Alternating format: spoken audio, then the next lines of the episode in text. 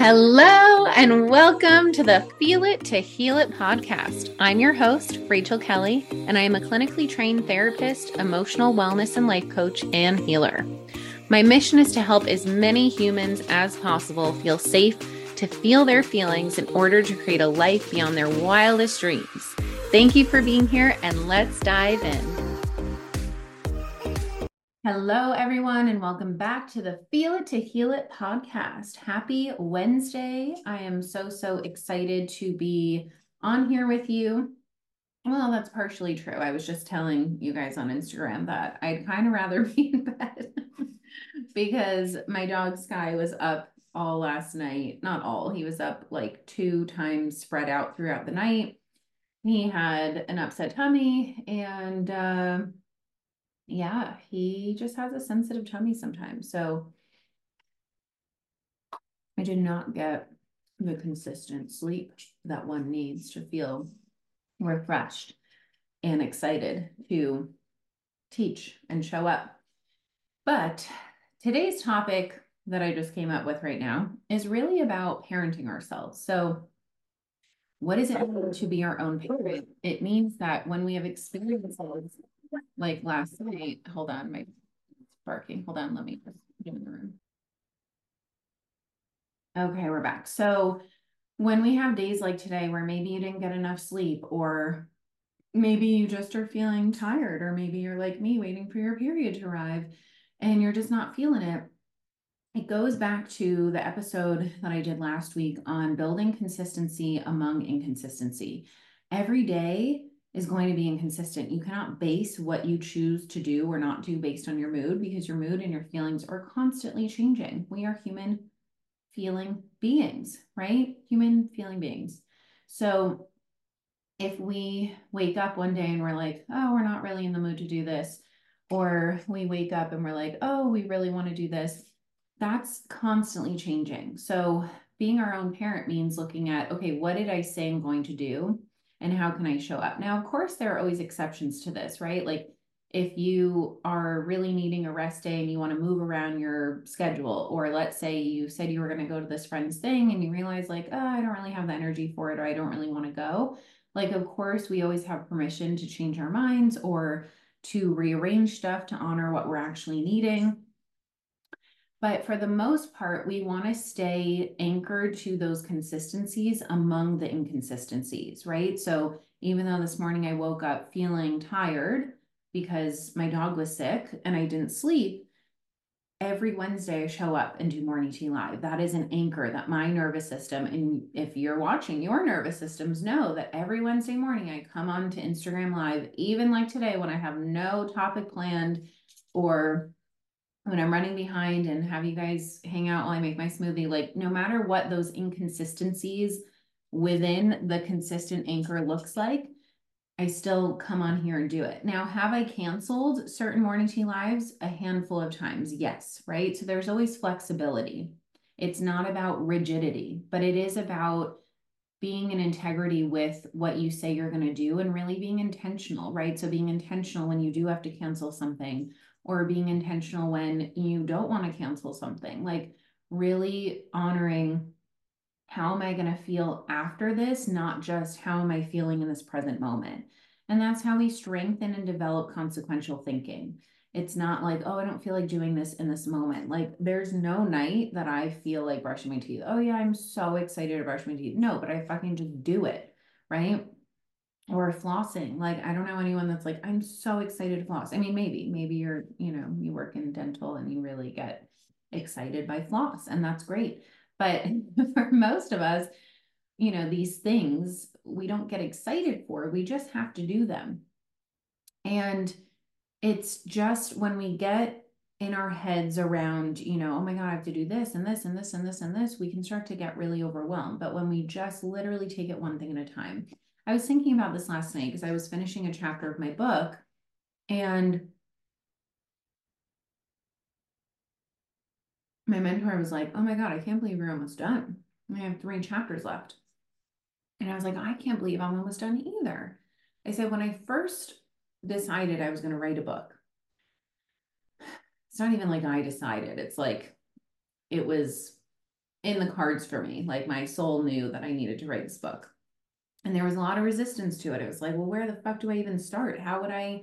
I don't know how to write a book. I've never written a book, at least in this lifetime. Like, where do I begin? How do I know what chapters to write? Like, it felt so big. And I ended up joining Amanda Frances's and Kara Alwill's course, self publish, because I knew that I wanted to self publish. But, you know, most of the stuff in the course was helpful because it was like logistics of here's an editor you can use, here's some suggestions of how to break it down. So I did the course, it was helpful, but it didn't save me from having to actually do like break down like an entire book, right? So I think about this in terms of parenting ourselves. If my inner child was running the show, which all inner child means, my mentor said this perfectly yesterday in her masterclass. It was like, inner child just means that you you are emotionally immature. Like you are living in an adult body, but your child, your inner child, the younger part of yourself is running the show. And so how do we build more emotional intelligence? It's really learning to not allow your emotions to run the show. So if my inner child was running the show and I was like, oh, this book is way too overwhelming. I don't even know where to begin. This is just crazy. Like, not going to do it right? But my soul is like, no, you need to write this book. And my human ego and mind and fear is like, no, not going to do it. That would be allowing the fear to take over. I had a session with a client yesterday where he was feeling some fear around a certain new romantic connection happening. And he was like, okay, like I, I need to have a conversation, like I need to do something. And I'm like, let's just take a breath with the fear. Let's just breathe and come back to safety. And what if you didn't need to do anything? What if you just needed to allow things to naturally unfold as they're meant to? When we get into survival mode, we immediately feel like we need to do something, right? Like, oh my God, I need to have this conversation, or I need to fix this, or I need to do this, or oh, there's fear, something's wrong. No. Fear shows up most of the time when something is not wrong. Yes, when something's wrong, fear will show up. We don't even have to plan for that. We know that our nervous system will take care of that one. I was lighting sage and the sage fell on my blanket and my blanket started burning and I have bad luck with fire. And and I I had fear, right? Like I didn't need to try and have fear. That fear was just there and I I got some water and put that baby out and luckily did not burn my whole uh, room down. It's really scary. So we don't need to try and have fear when we actually need fear. The fear will automatically go. What we do need to do is when we don't need to let fear take over, that's when we need to outsmart our nervous system. So, what do I mean by outsmart? It means that when I think about this whole book and be like, oh my God, it's so overwhelming, da da da da, I know that's little me. That's the fear taking over outsmarting it would be like, oh, it doesn't, I don't actually have to relate to it this way. I actually just get to look at it and say, oh, I want to write a book. There's some resistance. That's okay. Let's lean into the resistance and let's literally break it down and take it one step at a time and not rush the process while also holding myself accountable to taking I was going to say daily action, but in full transparency, it has not been daily action. It has been like honoring my flow. Like some days I'm in the flow of wanting to write, and other days I'm like, no, I can't even go near that thing right now. And I honor that, right? Sometimes I can feel the difference between resistance, where resistance is like, oh, I, I really do want to do this thing, but there's just resistance around it. And once I get going, I'll be so glad I did it, like going to the gym, right? Versus uh resistance as in like oh it's actually just not in alignment to spend time and energy doing that thing today. Um i'm going to pour my energy into something else instead. And that's okay because you're honoring your creative flow. Now if you go weeks and weeks without touching the thing which i did i think i went a few months actually. Um then you want to look at okay uh, my resistance is taking over right? So building that emotional intelligence means you're not, you're honoring the emotion, you're allowing yourself to feel but you're not letting it take over. Just like today, I had resistance on coming on here. I had resistance on getting out of my bed because I'm tired, right? But we get to decide how am I going to relate to this? Can I show up and just be tired and and still give great value? Absolutely. Our protector perfectionism is like, oh, you can only show up if this, you can only do this if that, you can only speak about this if when this. And it's like, no, you are over complicating it. Less is more. I tell my clients this every single day less is more, less is more, less is more. We overcomplicate, we wait to start, just start.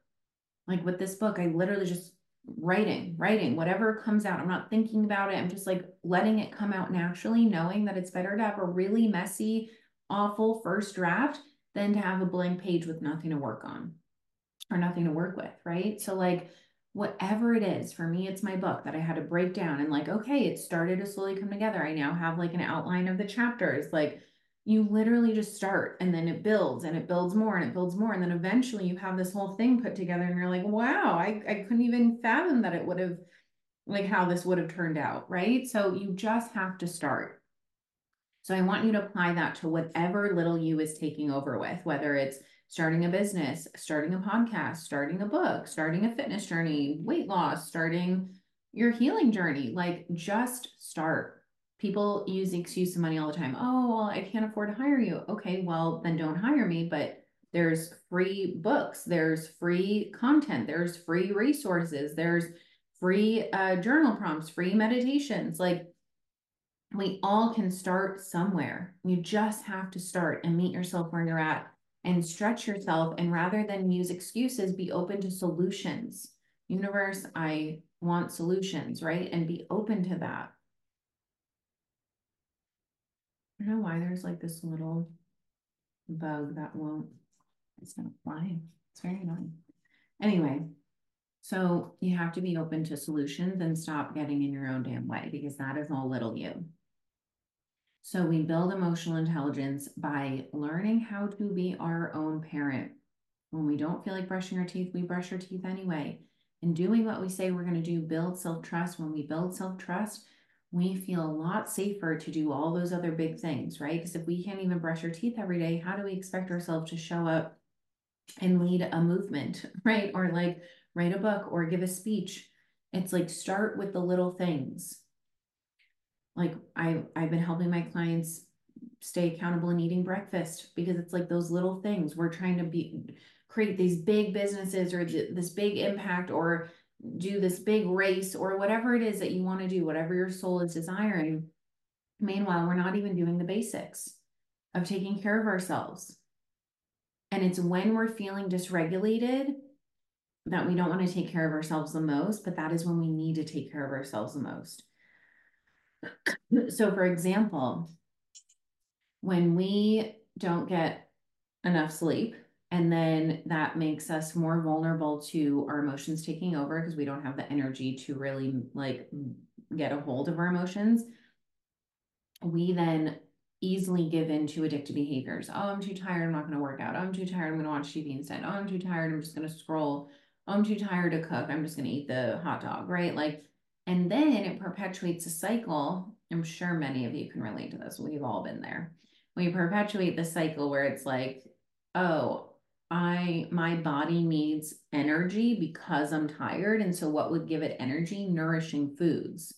Or like when you're sick and you need nourishing foods to heal, but then when you're sick, you just want comfort food. That was something that really shifted for me. I used to like I used to just want comfort food. And one time when I was sick, I walked through my mentor. I was like, I want lava cake. She was like, You're sick. You can't eat lava cake. You need like medicine, right? Like food medicine. And this time, the most recent time in New York when I got sick, I was like, oh my God, I'm craving the healthy foods. Like things have shifted. It was so exciting. So, anyway, the whole point is like, you could so easily give in and be like, oh, I'm just going to do this because blah, blah, blah. But it's like, what do you actually need? Right? If I'm feeling tired, I need energy or I need rest. What's going to give me energy or rest? Not scrolling, not eating crap food, like eating some protein or in my case, drinking some protein. Um, maybe taking a nap. Maybe instead of doing like a heavy, intense weightlifting session at the gym, I do just like 20 minutes of walking and then I wash my hair and shower, right? Like meeting yourself where you're at while still doing the things that you need to do for your body. Because it only perpetuates it if we're then like in that dysregulated state. And so then we engage in the addictions and then we get more dysregulated because we're not actually giving ourselves what are, what we need. And then we're just like a wound up baby right? So it's this vicious cycle. And the more that we can come back to giving ourselves that self-care even when we don't especially when we don't want to because when you're sick or when you're dysregulated it can really feel hard to feel motivated to do the things that you know you need to do for yourself I have a client that Voxers me a lot saying, I'm struggling with motivation. Okay, first of all, we this is what I say to her. First of all, we all struggle with motivation. Second of all, if we waited to do the things we need to do for ourselves until we felt motivated, we would never fucking do them. It's doing them when we don't feel motivated that builds internal motivation. Like again, we don't think about the most successful people in the world. They don't think about Taylor Swift. Do you think Taylor Swift wakes up and she's like, okay, I have like uh, 500 back to back shows, three hours each. Like, if she really thought about that, it could be like, wow, that's that sounds exhausting, right? But it's just like, oh no, you're connected to your your purpose, your mission, your passion, and you're like, oh, I get to go perform in front of millions of people. Like, what a beautiful gift that is, right? It's like we so easily can can let our minds just go to the fear-based place and dysregulate us rather than just literally staying in the present moment. And in the present moment, you get choices. You get to choose. You get to choose how to take care of yourself. Does it look like it's does it look perfect? No, of course not. We're human. But your goal is to have a regulated nervous system, going to sleep, getting good sleep, putting nourishing things in your body, moving your body, getting sunshine, getting off the phone. That is going to help, right? Coming back to the basics. And when we feel dysregulated, we have to look at okay, where am I not hydrating? Where am I not eating regularly? Where am I not taking care of myself? And where am I reaching for this external saving when I feel anxiety? Rather than taking care of myself. Taking care of ourselves is something we're not taught. And yet, it's like one of the most powerful things about learning how to be our own parent. It's like once we start doing it consistently, we feel so, such a difference, like so much better. And then when we fall off track, we really feel that difference. Like I was really consistent with no phones in the morning, no phones, plural. I only have one. No, no phone in the morning. And then I was doing really well with that. And I was feeling so good. I was like having these nice, relaxing mornings. Luna's trying to eat my microphone cord, um, or my headphone cord. Honey, she's so cute. She's literally so cute. I love her so much. Anyway, um, I was really consistent with it. I was doing my MCJ. I was like doing breakfast, walks with the dogs, like everything I needed. I every everything I needed to do for myself before touching the phone. Now, that was great when my sleep was great, right? Because when I was going to bed earlier, waking up earlier, having time before my first session to do all of that. Now, if one thing gets knocked out of whack in your routine, in your schedule, it's a domino effect of how that affects everything else. So if I go to bed later and then I wake up later, and then I don't have time to do a full hour of no phone because I have session or I need to talk to a client, then that affects that. And then it affects my breakfast, right? Like it's all a domino effect. Now, why was I then starting to go to bed later? These are all warning signs that my nervous system is going back into survival mode. Why was my nervous system going back into survival mode? Because I was going through an immense period of shedding and loss, and my abandonment wound was getting triggered and I started noticing, oh, I'm spending a little bit more time on the phone. Oh, I'm craving a little bit more chocolate. Oh, I'm not wanting to go to bed as early. Like these are all warning signs of your body going into survival mode. And it is up to you to catch it, right? And so it doesn't mean it's going to be perfect. It's not like I caught it and then I went back to being on my schedule right away. No, it's like, oh, I'm in the thick of getting back on track with that. It doesn't happen overnight.